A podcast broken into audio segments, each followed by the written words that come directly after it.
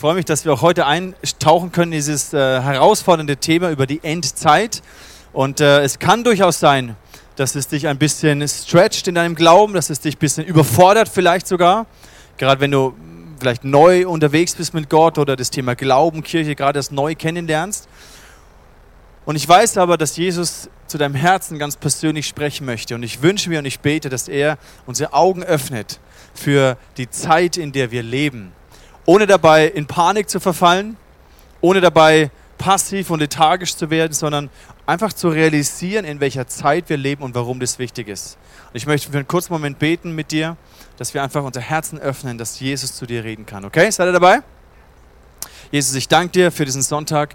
Danke, dass wir dich am allerersten Tag der Woche ehren und dich anbeten dürfen, hier in deinem Haus zusammenkommen dürfen. Und ich bete, Jesus, dass du zu unseren Herzen redest, dass du unsere Augen öffnest und dass du jedem Einzelnen begegnest, dort, wo er in seinem Leben mit dir, in seinem Glauben mit dir steht. Dass du uns ermutigst, zu uns sprichst durch dein Wort. Amen.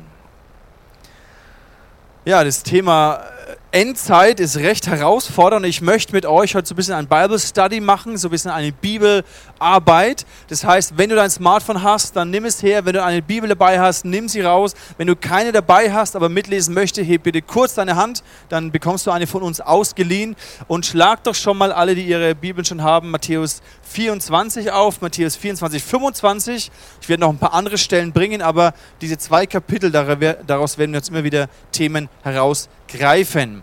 Das Ende der Welt, die Endzeit, ist auch ein Thema, was immer wieder in vielen äh, Büchern und Filmen thematisiert wird. Und ich persönlich, ich mag ja diese Filme, wo alles kaputt geht. Ja? Wer hat, wer hat zwanzig zwölf gesehen? Den Film, ja, äh, die Welt geht unter. Hat den irgendjemand gesehen? Nein? Ah, doch, ein paar, okay. zwanzig zwölf, ähm, ein etwas älterer Film, Deep Impact aus den neunzigern. Hat den jemand gesehen? Ihr seid noch zu jung dafür, da durftet ihr doch noch nicht Fernsehen schauen wahrscheinlich, gell? Okay, alles klar. Also, neunziger Jahre, den habe ich gesehen. Ähm, The Day After Tomorrow, kennt den jemand?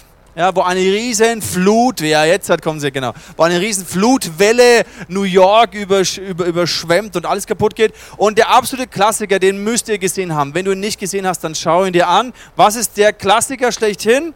Armageddon mit Bruce Willis, jawohl, den müsst ihr gesehen haben. Der Komet, der auf die Erde rast und Bruce, unser Held, rettet die Existenz des Planeten. Und noch ein Klassiker aus den neunzigern, den müsst ihr auch gesehen haben, kennen alle. Terminator, ja, die, die Maschinen schmeißen Atombomben und die Menschheit wird fast ausgelöscht und die Maschinen übernehmen die Herrschaft. Und genau, also den müsst ihr auch unbedingt gesehen haben. Ähm, danke, Arni.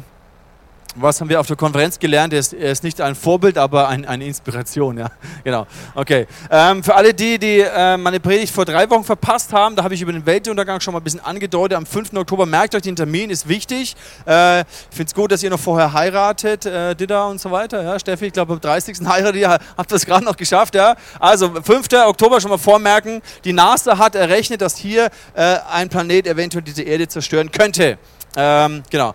Termin vormerken, der ist wichtig. Ich habe mich mit fünfzehn, sechzehn Jahren intensiv mit diesem Thema mal beschäftigt. Es hat mich mega fasziniert. Ich habe Bücher gelesen über die Endzeit, über die Offenbarung, über den Prophet Daniel, wo es so viel drinsteht, so diese prophetischen Visionen und über auch diese Endzeitreden von Jesus. Ähm, sehr faszinierend und ich möchte euch mit euch ein bisschen eintauchen. Wir lesen nämlich später, dass Jesus, dass etwas mit den Wolken zu tun hat. Jesus kommt wie auf den Wolken. Und es gab in Nürnberg vor einigen Wochen so ein Phänomen. Hat es jemand gesehen? Diese, diese krasse Wolke, die sich über Nürnberg breit gemacht hat. Das war echt abgefahren. Ich habe es nur auf den äh, Fotos gesehen. Ähm, aber wo ich die Fotos gesehen habe, habe ich gedacht, wow, so ungefähr stelle ich mir das vor, wenn so entweder eine Wolke des Bösen äh, die, den Planeten übernimmt oder die Aliens landen oder irgendwelche Raumschiffe da kommen, so wie bei ähm, Independence Day, so ungefähr schaut es aus. Aus, ne? Fand ich sehr interessant. Auf jeden Fall, mich hat es fasziniert, mich hat es begeistert. Wer von euch hat sich schon mal mit dem Thema ein bisschen auseinandergesetzt? So, Endzeit. Wer von euch kennt dieses Wort Entrückung, was das bedeutet, schon mal gehört irgendwie? Okay, ein paar wenige. Also Entrückung ist etwas, da möchte ich nicht drauf eingehen heute, das sprengt den Rahmen. Man könnte ewig viel drüber ähm, reden. Ich möchte mich konzentrieren auf Matthäus vierundzwanzig und fünfundzwanzig plus einige Parallelstellen und gucken, was sagt denn Jesus ganz direkt zu seinen Jüngern über die Endzeit. Und das wollen wir uns ein bisschen anschauen heute. Wir beginnen mit dem ersten Part. Jesus kommt wieder. Jesus ist einmal auf diese Welt gekommen, als Kind in der Krippe, als Zimmermann hat er gearbeitet, hat dann als Rabbi den Menschen gedient und ist letztendlich als Erlöser, als Messias am Kreuz gestorben. Und Jesus spricht mit seinen Jüngern darüber, was passieren wird, und er spricht auch darüber, dass er zurück zum Vater gehen wird und dass er aber wiederkommen wird. Ich zeige euch ein paar Verse aus dem Johannesevangelium vierzehn, Vers drei und dann Matthäus fünfundzwanzig. Es gibt uns ein bisschen den Kontext, um das jüdische Verständnis mitzubekommen, dieses, diesen jüdischen Kontext, in dem Jesus hier spricht. Und zwar Johannesevangelium vierzehn, Vers drei. Jesus sagt: Und wenn ich einen Platz für euch vorbereitet habe, werde ich wiederkommen und euch zu mir holen, damit ihr dort seid, wo ich bin. Am Anfang verstehst du wahrscheinlich Bahnhof. Checkst überhaupt nichts. Verstehe ich? Ich versuche ein paar Sachen zu erklären. Matthäus fünfundzwanzig, Vers sechsunddreißig.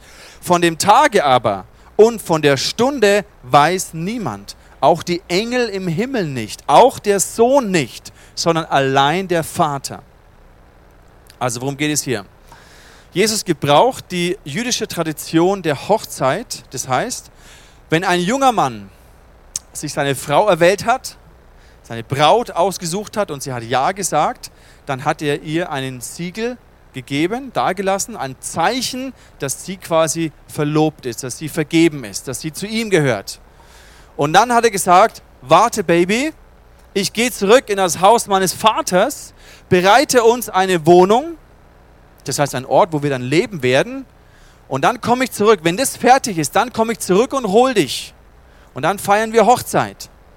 Und die jüdische Tradition war so, dass der Sohn dann wirklich gegangen ist und gearbeitet hat, ein Haus gebaut hat, und der Vater hat es beobachtet und der Vater musste das Okay geben: Jetzt passt es.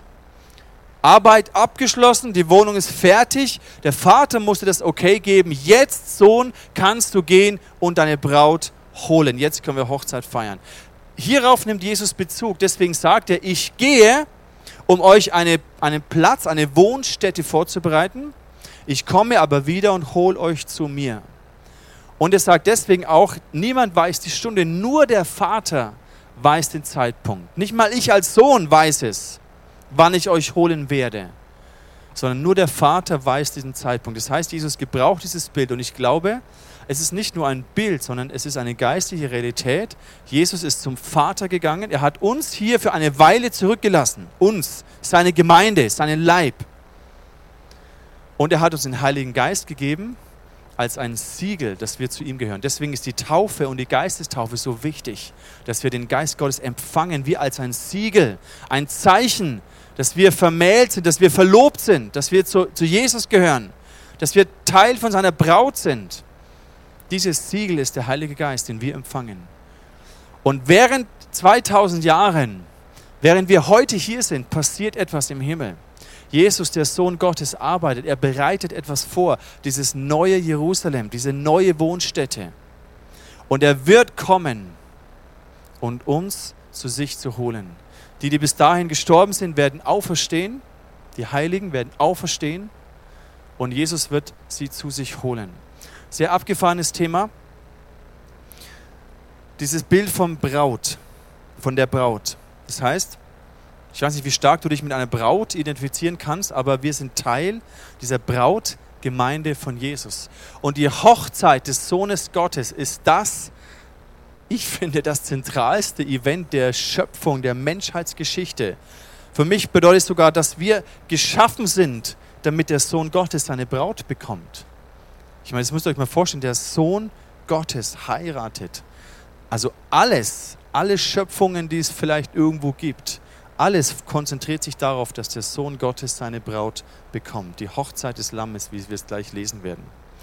Und wir dürfen ein Teil davon sein. Jesus hat seine Braut erkauft und erlöst mit seinem eigenen Blut. Gereinigt und geheiligt mit seinem eigenen Blut. Und der Geist Gottes bereitet uns vor. in der jüdischen äh, Tradition gab es die Situation, dass dann, wir lesen, da gibt es eine Geschichte im Alten Testament, die darauf hindeutet, dass zum Beispiel ein Diener dagelassen wurde und dieser Diener hat dieser Braut dann gedient, um sie vorzubereiten, um sie zu schmücken, um sie zu reinigen und so weiter. Aber auch der Diener wusste nicht, wann der Bräutigam kommt. Und das ist die Aufgabe des Heiligen Geistes. Er bereitet seine Braut, die Braut für Jesus vor. Er ist hier. Jesus hat uns seinen Geist gesandt, der hier ist, damit er uns vorbereitet auf diese Begegnung mit Jesus. Im Epheserbrief, nee, in, in der Offenbarung lesen wir das am Ende von der Bibel, Kapitel neunzehn, Vers sieben. Lasst uns freuen und fröhlich sein und ihm die Ehre geben, denn die Hochzeit des Lammes, also es ist immer ein Bild für Jesus, das Lamm Gottes. Die Hochzeit des Lammes ist gekommen und seine Braut hat sich bereitet. Die Hochzeit des Lammes ist gekommen, die Hochzeit des Sohnes Gottes. Alles fiebert auf dieses Ereignis hin. Und alles in unserem Leben ist ein Teil davon oder soll ein Teil davon werden. Die Hochzeit des Lammes. Und der Geist Gottes, seine Aufgabe ist es, die Braut vorzubereiten. Im Epheserbrief Kapitel fünf, Vers siebenundzwanzig lesen wir das. Denn er möchte sie zu einer Braut, also er spricht hier von der Gemeinde, von der Gemeinde. Er möchte sie, die Gemeinde, zu einer Braut von makelloser Schönheit machen, die heilig und untadelig und ohne Flecken und Runzeln und irgendeine andere Unvollkommenheit vor ihn treten kann. Die Braut von Jesus, die Braut für den Sohn Gottes wird ihm entsprechen. Die wird so heilig und vollkommen und tadellos sein, wie Jesus selber ist. Wenn wir jetzt unser Leben anschauen, wenn wir die Kirchengeschichte anschauen, dann merken wir, wow, da ist noch Luft nach oben. Also da kann ich nicht sagen, ich bin heilig und untadellos, so wie wenn ich mein Leben anschaue, wenn ich die Gemeinde anschaue, wenn ich jetzt den Leib Christi weltweit anschaue, dann merken wir, da ist noch so viel Zerbrochenheit da, da ist noch so viel Falsches oder Krankes drin. Das ist noch nicht die heilige, makellose Braut, da ist so viel Trennung und Spaltung und Gegeneinander da. Das ist noch nicht die heilige und vollkommene Braut. Aber was mir Hoffnung gibt, ganz persönlich, wenn ich manchmal kurz vorm Verzweifeln bin, ja, was Gemeinde angeht, was mir Hoffnung gibt, ist, dass ich weiß, der Heilige Geist, er wird nicht versagen. Er wird nicht versagen, sondern diese Aufgabe, die er hat, die Braut für den Sohn Gottes vorzubereiten, wird er ausführen und wird er vollenden. Und mein großer Wunsch ist, dass ich ein Teil davon sein darf. Der Heilige Geist wird nicht versagen, egal was wir für krumme Wege manchmal gehen. Ich möchte mir diese Offenheit bewahren, immer wieder, dass mein Herz verändert wird. Das ist der Grund, warum die Bibel sagt, dass Nachfolge zu Jesus, Jüngerschaft zu Jesus bedeutet, dass wir verändert werden in das Ebenbild von Jesus. Dass all die Makel, die Flecken, die Runzeln, die Sünde, der Egoismus, der Stolz, das Gegeneinander, all dieses, was so in unserer alten Natur noch uns bestimmt, dass das mehr und mehr verändert wird, dass es gereinigt wird, dass wir verändert werden, mehr und mehr in das Ebenbild von Jesus, damit wir eines Tages ihm gegenüberstehen. Und dieser Prozess wird hier wahrscheinlich nicht aufhören auf dieser Erde. Wir werden nie vollkommen perfekt sein. Aber wir wissen, dass eines Tages werden wir vollkommen heilig, gerecht und makellos vor Jesus stehen. Und mein großer Wunsch ist, ein Teil davon zu sein. Als das erste Mal, als Jesus gekommen ist, ist er arm gekommen. Er hat seine Herrlichkeit aufgegeben und ist in einer Krippe gekommen, in diese Welt, hat als Zimmermann gearbeitet. Er war als Diener, er hat Knechtsgestalt angenommen, lesen wir. Er hat sich erniedrigt, sogar bis zum Tod eines Verbrechers am Kreuz. Das zweite Mal, wenn er kommt, wird er nicht erniedrigt kommen. Er wird nicht arm und schwach und hilflos kommen. Er wird kommen in Kraft und in Herrlichkeit. Lass uns das mal anschauen hier im Matthäus-Evangelium, Kapitel vierundzwanzig, Vers neunundzwanzig. Da heißt es, sogleich aber nach der Bedrängnis jener Zeit, also über diese Bedrängnis, das hat was mit Antichrist zu tun und sowas, aber da möchten wir jetzt nicht drauf eingehen. Sogleich nach dieser Zeit wird die Sonne sich verfinstern. Versucht es mal vorzustellen, da passiert etwas in der Natur. Der Mond seinen Schein verlieren, die Sterne werden vom Himmel fallen. Die Kräfte der Himmel, achte auch auf die Mehrzahl, Plural, die Kräfte der Himmel werden ins Wanken kommen. Und dann Vers dreißig, und dann wird erscheinen das Zeichen des Menschensohns am Himmel. Und dann werden wehklagen alle Geschlechter auf Erden und werden sehen, den Menschensohn kommen auf den Wolken des Himmels mit großer Kraft und Herrlichkeit. Wenn Jesus wiederkommt, und er wird kommen, kommt er nicht arm in einer Krippe, sondern er kommt als König in großer Kraft, in großer Herrlichkeit. Und alle Geschlechter werden, werden ihn gleichzeitig sehen. Es wird ein Zeichen sein am Himmel. Ob das so eine Wolke sein wird, wie wir über Nürnberg gesehen haben, weiß ich nicht. Aber ich weiß, es wird etwas, ein krasses, krasses Schauspiel sein. Der Sohn Gottes, bam, kommt zurück. Und was unser Part ist in dem Ganzen, steht im Lukas-Evangelium. Lukas beschreibt genauso diese Endzeitreden von Jesus. Er fügt aber noch etwas hinzu. Er sagt im Vers, Kapitel einundzwanzig, Vers achtundzwanzig, wenn, ihr aber dieses, wenn aber dieses anfängt zu geschehen, dann seht auf, erhebt eure Häupter, weil sich eure Erlösung naht. Erhebt eure Häupter, weil ihr seid diejenigen, die den Sohn Gottes erwarten, die ihren Bräutigam erwarten, die Braut, die sich vorbereitet hat und, und die sich danach sehnt, dass der Bräutigam kommt. Erhebt eure Häupter. Wir dürfen diesen ganzen Dingen mit Zuversicht entgegenblicken, weil wir wissen, Jesus kommt bald. Was danach passiert, das tausendjährige Friedensreich und diese ganzen Dinge, da können wir jetzt nicht drüber reden, ist aber auch hochinteressant. Ein kurzer Gedanke, was passiert vorher? Also Jesus sagt, ich werde wiederkommen, ich bereite eine Stätte vor, ich komme auf der, auf, mit Kraft und Herrlichkeit. Was passiert vorher? Jesus spricht über die Zeichen der Zeit. Woran können wir erkennen, ob er kommt und wann er kommt? Ich lese nochmal die Stelle vor aus Matthäus vierundzwanzig, Vers sechs, habe ich vor einigen Wochen, wo es ums Thema Verantwortung ging, schon mal vorgelesen. Da heißt es, ihr werdet hören von Kriegen und Kriegsgeschrei.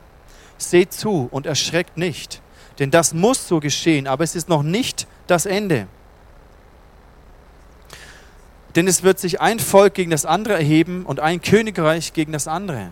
Und es werden Hungersnöte in Somalia, Jemen, sonst wo sein und Erdbeben hier und dort. Das alles aber ist der Anfang der Wehen. Das alles, alles Leid, diese Ungerechtigkeit, die Konflikte, die, die, die äh, Naturkatastrophen, all das muss geschehen, sagt Jesus. Es ist ein Teil von diesem Prozess, dass etwas Neues zur Geburt kommt, dass etwas Neues geboren wird. Und bei einer Geburt ist so, je näher die Geburt kommt, desto häufiger und heftiger werden die Wehen. Und Jesus spricht von diesem Leid und er sagt, erschreckt nicht, es muss so kommen. Es ist Teil von diesem großen Heilsplan Gottes. Und wichtig ist für uns zu verstehen, wenn die Finsternis zunimmt, und sie wird zunehmen, wird gleichzeitig aber auch das Licht und die Herrlichkeit und die Kraft der Gemeinde zunehmen. Im Matthäus-Evangelium Kapitel vierzehn, Vers, äh, Kapitel vierundzwanzig, Vers vierzehn, da sagt Jesus, es wird gepredigt werden, das Evangelium vom Reich Gottes in der ganzen Welt zum Zeugnis für alle Völker. Da heißt es, alle ethnischen Volksgruppen. Und dann wird das Ende kommen. Jesus hat es vor zweitausend Jahren gesagt zu seinen Jüngern. Und seitdem ist viel passiert. Und ich glaube, das ist einfach meine persönliche Meinung, dass wir diesem Zeitpunkt seines Kommens sehr, sehr, sehr nahe gekommen sind. Ich persönlich glaube, es dauert nicht mehr hunderte von Jahren, weil jetzt haben wir die technischen Möglichkeiten, das Evangelium bis in den letzten Winkel der Erde zu predigen, bis jede ethnische Volksgruppe das Evangelium gehört hat. Das ist schon, das ist schon möglich und ich weiß, es gibt Missionsgesellschaften, die arbeiten genau mit dieser Strategie dran. Die senden Missionare in die entlegensten Dörfer und, und Dschungelgebiete und, und irgendwo rein. Ich glaube, wir leben in einer Zeit, wo das technisch möglich ist und vor hunderten von Jahren war das noch nicht der Fall. Und Jesus sagt, wenn das Evangelium gepredigt wird bis an die letzten Ecken der Erde, dann wird das Ende kommen. Ich glaube, wir bewegen uns in Hochtempo auf diese Endzeit zu. Wir sind schon drin in einer gewissen Art. Also was wird vorher passieren? Die Finsternis wird zunehmen, vollkommen klar. Es wird diese Bedrängnis auch geben, aber in dieser Finsternis scheint auch das Licht umso höher, umso heller. Und Jesus sagt, habt keine Angst, erschreckt nicht, wenn ihr all diese Nachrichten hört. Es muss so kommen. Erhebt eure Häupter. Wie können wir bereit sein? Wie können wir uns darauf vorbereiten? Können wir überhaupt bereit sein? Also, was heißt denn das?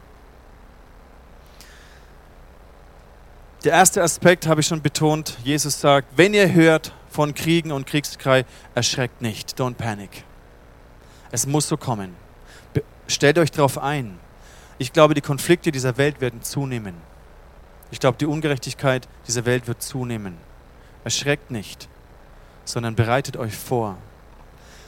Erhebt eure Häupter. Im zweiten Aspekt, Jesus sagt seinen Jüngern immer wieder, seid wachsam. Seid nicht naiv, sondern erkennt die Zeit, in der ihr lebt. Seid wachsam. Hier in Matthäus vierundzwanzig, Vers zwölf, äh, Entschuldigung, Vers zweiundvierzig. Deshalb seid wachsam und haltet euch bereit, denn ihr wisst nicht, wann euer Herr kommt, wann euer Bräutigam kommt. Bereitet euch vor, dass er kommen kann. Die Braut, die war in so einer Warteposition. Sie wusste nicht, wann kommt mein Bräutigam, und sie wollte bereit sein, wenn er kommt, dass sie ready ist. Es gibt auch dieses Gleichnis, das Jesus gebraucht von den zehn Jungfrauen, die auf den Bräutigam warten, auf das Hochzeitsfest warten. Und fünf davon haben Öl, haben genügend Öl, und die anderen fünf haben kein Öl. Und in dem Moment, wo der Bräutigam kommt, merken sie, oh Mist, wir haben kein Öl, wir müssen doch schnell wo zum Krämer gehen und Öl kaufen, und dann waren sie aber zu spät. Und die, die bereit waren, die Öl hatten, die sind in diese Hochzeitsfeier mit reingenommen worden. Also seid bereit, und Öl ist häufig ist eine Interpretationsweise, dass es mit dem Heiligen Geist zu tun hat. Wie stark sind wir durchdrungen und erfüllt von dem Heiligen Geist? Wie, wie brennt unser Leben für ihn? Brennt unsere Flamme? Brennt unsere Liebe für ihn? Sind wir ein Licht in dieser Welt? Sind wir bereit für Jesus, wenn er kommt? Mit welcher Perspektive leben wir? Oder sind wir so eingelullt in so einen, einen semi-christlichen Lifestyle mit so vielen anderen Prioritäten in unserem Leben? Worum geht es denn wirklich? Was ist wirklich wichtig? Leben wir in dieser Erwartungshaltung, dass er kommt? In dieser Vorbereitungshaltung, dass er wiederkommt und wir bereit sind für ihn? Jesus spricht auch über die Zeichen der Zeit, dass wir an den Zeichen es erkennen können, wie zum Beispiel der Feigenbaum. Feigenbaum ist häufig ein Bild für Israel. Und vor einigen Jahrzehnten wurde der Staat Israel, nach zweitausend Jahren Diaspora, wurde dieser Staat Israel wieder geboren. Und für mich ist es auch eine dieser Zeichen der Zeit, in der wir leben, dass es wieder einen Staat Israel gibt, ein Jerusalem gibt, dass das Volk Gottes zurückgekommen ist. Und Jesus spricht über diese Zeichen der Zeit. Seid wachsam, seid nicht naiv. Und ich wünsche mir, dass, dass, dass du eine Perspektive bekommst von dieser Zeit, in der wir leben. Und man kann natürlich nicht sagen, ja, die nächsten Jahre oder die nächsten zehn oder hundert Jahre kommt Jesus wieder. Das kann natürlich niemand sagen. Aber ich persönlich glaube, wir leben in dieser Zeit, wo diese Geburt nahe kommt, weil die, auch die Wehen immer stärker werden. Die Konflikte, die Krisen, die Katastrophen werden immer mehr. Und Jesus kommt bald. Seid wachsam, seid bereit. Bereit sein hat für mich mit unserem Lebensstil zu tun. Und ich möchte drei Gedanken weitergeben. Das erste ist, Jesus sagt in Matthäus vierundzwanzig, Vers zwölf, was ich sehr wichtig finde, weil er sagt, die Ungerechtigkeit wird überhand nehmen. Und weil die Ungerechtigkeit überhand nehmen wird, wird die Liebe in vielen erkalten. Wir sehen das in dieser Welt, die Ungerechtigkeit wird größer. Und wir hatten vor einigen Wochen hier Marius Maurer, der über Sklaverei gesprochen hat, International Justice Mission. Und auf der einen Seite müssen wir uns bewusst sein, International Justice Mission wird nicht die Ungerechtigkeit dieser Welt lösen, sondern Jesus sagt, sie wird überhand nehmen, sie wird stärker werden. Was ist aber dann unsere Aufgabe darin? Sollen wir uns rausnehmen, weil wir sagen, hey, es wird eh überhand nehmen, es ist eh hoffnungslos, bringt ja sowieso nichts? Was bedeutet es, dass unsere Liebe erkaltet? Und ich glaube, es hat etwas damit zu tun, ob es, ob diese Dinge, ob es unser Herz berührt. Wenn unser Herz hart geworden ist, unsere Liebe erkaltet ist, dann berührt uns das Leid von anderen Menschen nicht mehr. Dann berührt uns diese Ungerechtigkeit gar nicht mehr. Und dann ziehen wir uns passiv zurück. Und ich glaube, deswegen braucht es solche Ministries wie International Justice Mission oder die Einsätze, die wir in Camp machen oder was, was so viele soziale Aktivitäten in dieser Welt. Gerade weil die Ungerechtigkeit überhand nimmt, müssen wir umso mehr ein Licht sein. Müssen wir umso mehr unseren Platz einnehmen, weil wir sind die, die Hoffnung bringen in die Situation hinein. Wir werden nicht das globale Problem an sich lösen, das wird Jesus selber machen. das muss er schon selber machen. Diese Last liegt nicht auf unseren Schultern. Aber wir können in einzelne Leben investieren und Einzelne herausretten. Wir können Licht in die Finsternis hineinbringen. Und ich glaube, wie ich es vorhin gesagt habe, wenn die Finsternis zunimmt, und sie wird zunehmen, dann wird gleichzeitig auch der Geist Gottes die Kraft und die Herrlichkeit in der Gemeinde von Jesus auch zunehmen lassen. Und ich glaube, wir kommen in eine Zeit hinein, wo mehr geistliche Vollmacht und Autorität in seine Gemeinde hineinkommen wird und auch muss, damit wir in dieser Finsternis einen Unterschied machen. Damit, wenn wir beten, Zeichen und Wunder passieren. Und darauf möchte uns der Geist Gottes vorbereiten, dass wir verändert werden, dass wir Jesus ähnlicher werden. Deswegen wirkt er in uns andauernd, weil er möchte uns so viel mehr anvertrauen, damit wir ein Zeichen setzen, damit unsere Liebe anhand von dieser Ungerechtigkeit, damit wir nicht überwältigt werden, uns in unser christliches Schneckenhaus zurückziehen, sondern gerade weil die Ungerechtigkeit überhand nehmen wird, dass wir darauf achten, dass unsere Liebe nicht erkaltet. Die, die Liebe, aus der wir heraus dienen, aus der wir heraus Menschen, äh, in Menschen investieren, aus der wir nicht nur uns selber und unseren Komfortrahmen sehen. Lasst uns darauf Acht haben, dass die Liebe nicht erkaltet. Deswegen ist es so wichtig, dass es Gemeinde gibt.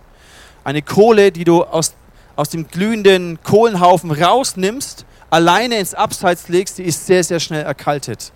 Wir brauchen die gegenseitigen Beziehungen, das Feuer, die, das gegenseitige Dienen, dass wir, dass wir on fire bleiben, dass wir nicht alleine stehen und abkühlen. Und ich glaube, jeder Christ braucht eine Ortsgemeinde. Jeder Christ braucht eine Familie, so anstrengend sie auch manchmal sein mag. Und so manchmal mit Verletzungen, all dem, was manchmal nervt. Ja, aber wir brauchen es, damit wir nah an Jesus bleiben.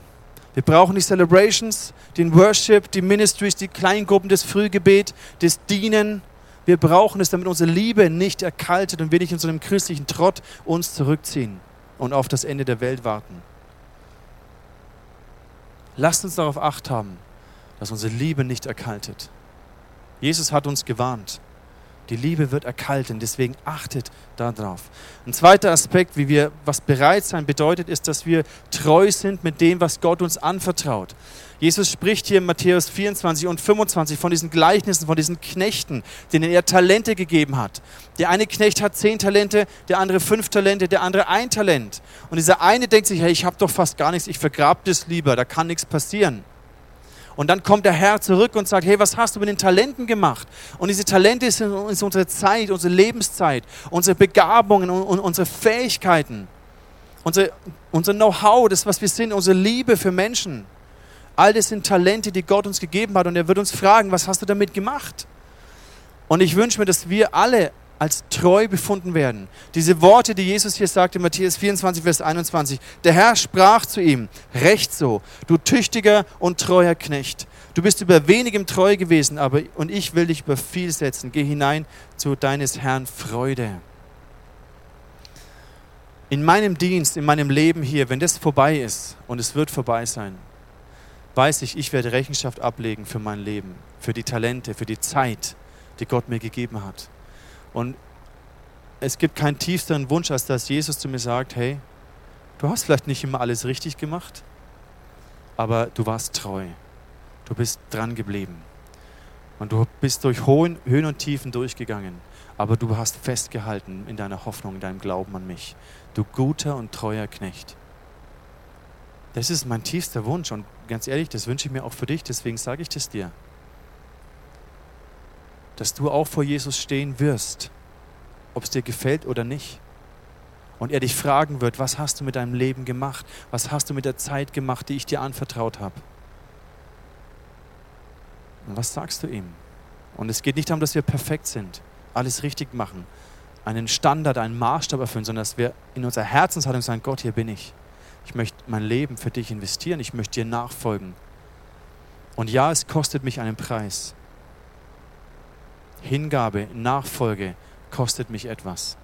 Aber in dem müsste ich treu sein. Weil ich weiß, ich bin mir bewusst, mein Leben hier, diese achtzig Jahre, die sind so lächerlich klein im Vergleich zu der Herrlichkeit, die kommt. Und ich möchte jetzt treu sein und durch Höhen und Tiefen durchgehen. Und vielleicht antwortet Gott nicht immer auf alle meine Gebete, wie ich mir das vorstelle. Aber ich möchte dranbleiben in diesem Glauben. Ich möchte diesen Lauf vollenden, weil ich weiß, es erwartet mich eine Herrlichkeit. Und was ich jetzt mache im Kleinen, ist oder was wir jetzt durchleben, auch manchmal, ist nichts im Vergleich zu der Herrlichkeit, die Jesus für uns vorbereitet hat. Lasst uns dranbleiben in unserem Glauben. Lasst uns nicht schläfrig werden, bewusstlos werden. Lasst uns in voller Klarheit und Bewusstsein leben von der Zeit, in der wir leben, von dem Auftrag, den wir haben, von den Talenten, die wir haben. Und lasst uns treu sein in der Aufgabe, die er uns gegeben hat. Letzter Gedanke, dass wir einander dienen. Matthäus fünfundzwanzig, Vers vierzig, da gebraucht Jesus dieses Gleichnis von den einen, wo er sagt, hey, ich war krank und ihr habt mich nicht besucht, ich war hungrig, ihr habt mir nicht zu essen gegeben, ich war im Gefängnis, ihr habt mich nicht besucht. Und zu den anderen sagt er, hey, ihr habt mich besucht, wo ich im Gefängnis war, ihr habt mir Essen gegeben, wo ich Hunger hatte, ihr habt mich gekleidet, wo ich nackt war. Und sie fragen ihn, ja König, was, wo haben wir dich hungrig gesehen, wo warst du im Gefängnis? Und Jesus sagt hier, oder in diesem Bild, der König antwortet, wird antworten und zu ihnen sagen, wahrlich, ich sage euch, was ihr getan habt, einen von diesen meiner geringsten Brüdern, das habt ihr mir getan. Unsere Investition in Menschen, damit dienen wir Jesus direkt. Wenn wir nach Cap fahren und diesen Kids dort dienen, die Zelte aufbauen oder Nachtwache halten, wir machen das direkt an Jesus. Wenn wir hier einen Ort schaffen, wo entweder die Stühle gestellt werden oder das Office gestrichen wird oder, oder wir rausgehen und Menschen, für Menschen da sind, für sie beten, in den Live-Groups, jemanden zuhören, der gerade eine Not hat, das machen wir direkt an Jesus. Was ihr für den geringsten meiner Brüder getan habt. Oder wenn wir nach Kambodscha gehen und dort das Evangelium predigen und die Liebe von Jesus weitergeben. Jesus sagt, das habt ihr mir getan. Dienst an Menschen ist Dienst an Jesus. Eins zu eins. Und das ist eine Art und Weise, wie wir uns vorbereiten, dass wir auf unsere Liebe achten, dass wir treu sind und dass wir einander dienen mit dem, was er uns anvertraut hat. Und die Frage ist, was ist dein Next Step in dem Ganzen? Was tust du? Wie gehst du jetzt damit um? Du hast eine Verantwortung, du hast ein Leben, du hast eine Zeit. Du hast eine Erwählung. Jesus hat dich erwählt, Teil seiner Braut zu sein. Was gibt es Schöneres? Es gibt keine größere Ehre, als wenn der Sohn Gottes zu dir kommt und sagt, mit dir möchte ich die Ewigkeit verbringen. Du und ich, wir sind auserwählt, Teil dieser Brautgemeinde zu sein. Und es kostet uns einen Preis der Nachfolge, wo wir sagen, Gott, hier bin ich. All diese Makel, Flecken, Runzeln, all der Stolz, all der Egoismus, all die Ängste in mir. Heiliger Geist, nimm sie weg, verändere mich, reinige mich, erneuere mich, dass ich mehr und mehr so bin wie Jesus, dass ich ihm gegenübertreten werde. Das können wir nicht durch unsere eigene Leistung erreichen. Wir können uns da nicht hocharbeiten durch fromme Werke, darum geht es nicht. Es geht um die Bereitschaft zu sagen, Heiliger Geist, hier bin ich, verändere mich.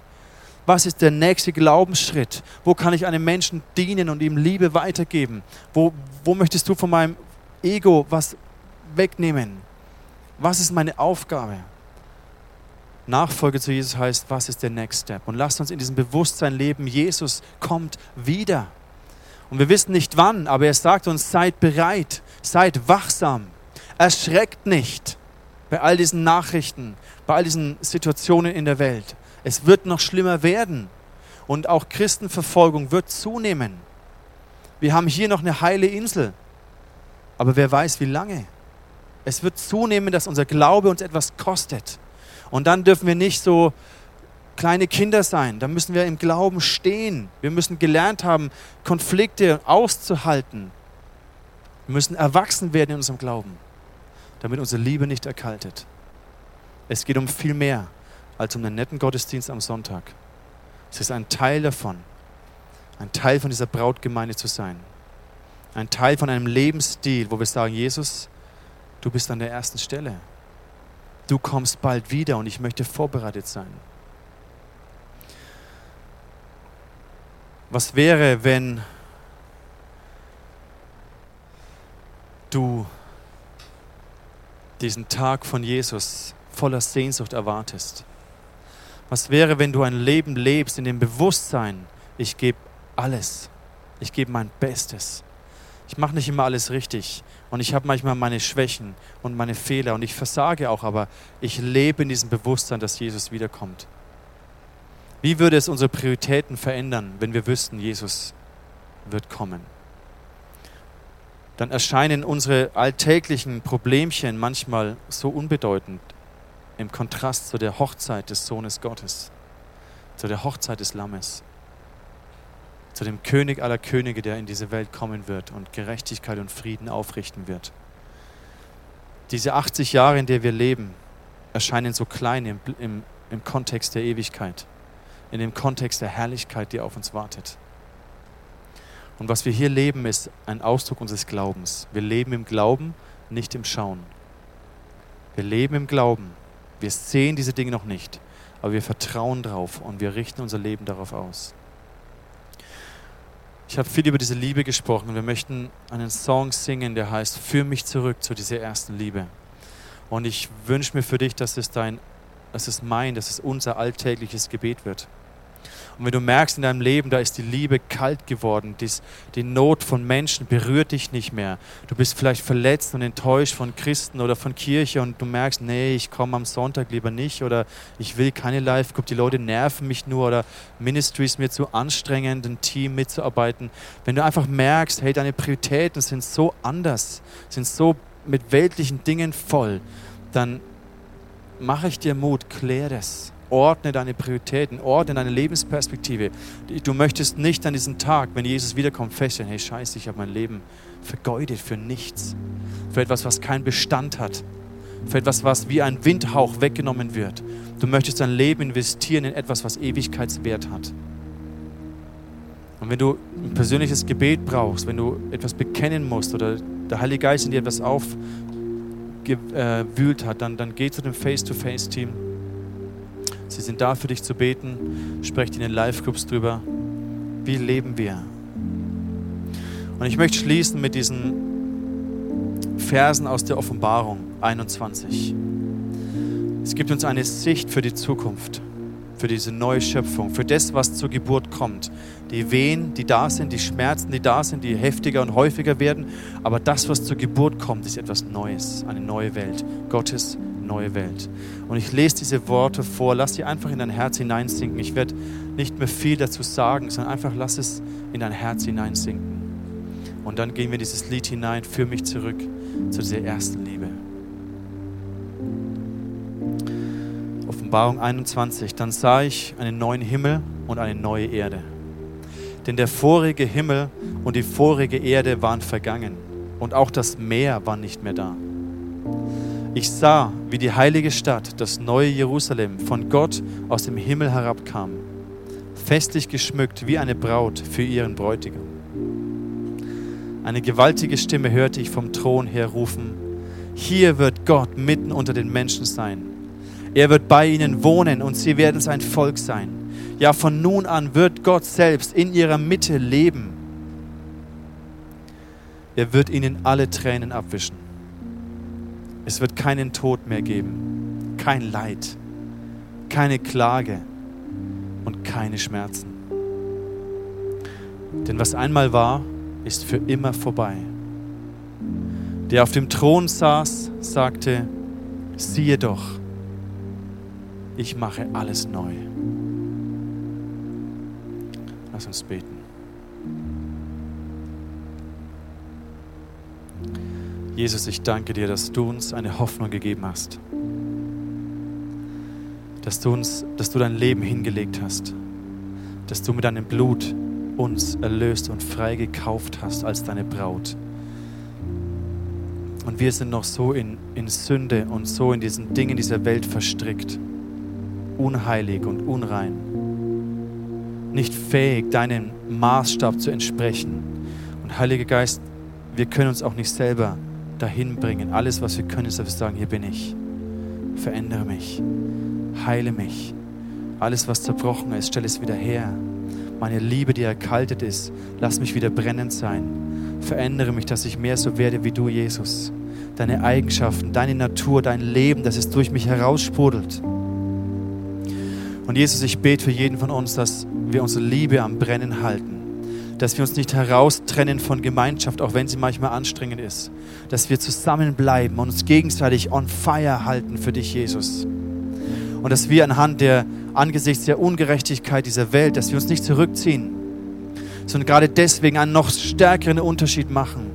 umso mehr Hoffnung hineinbringen in die Finsternis. Und ich bete, Heiliger Geist, dass du Vollmacht und Kraft und geistliche Autorität zunehmen lässt in deiner Gemeinde, damit wir in dieser Welt einen Unterschied machen, damit in der Finsternis das Licht des Evangeliums umso heller leuchtet und Menschen gerettet werden durch die Botschaft des Evangeliums, durch den Dienst der Liebe, durch die Taten der Hoffnung.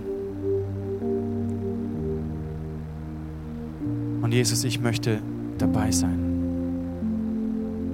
Ich möchte diesen Moment, ich möchte mein Bestes geben, damit ich bereit bin für dich, weil ich dich liebe von ganzem Herzen. Ich möchte dir nachfolgen mein Leben lang.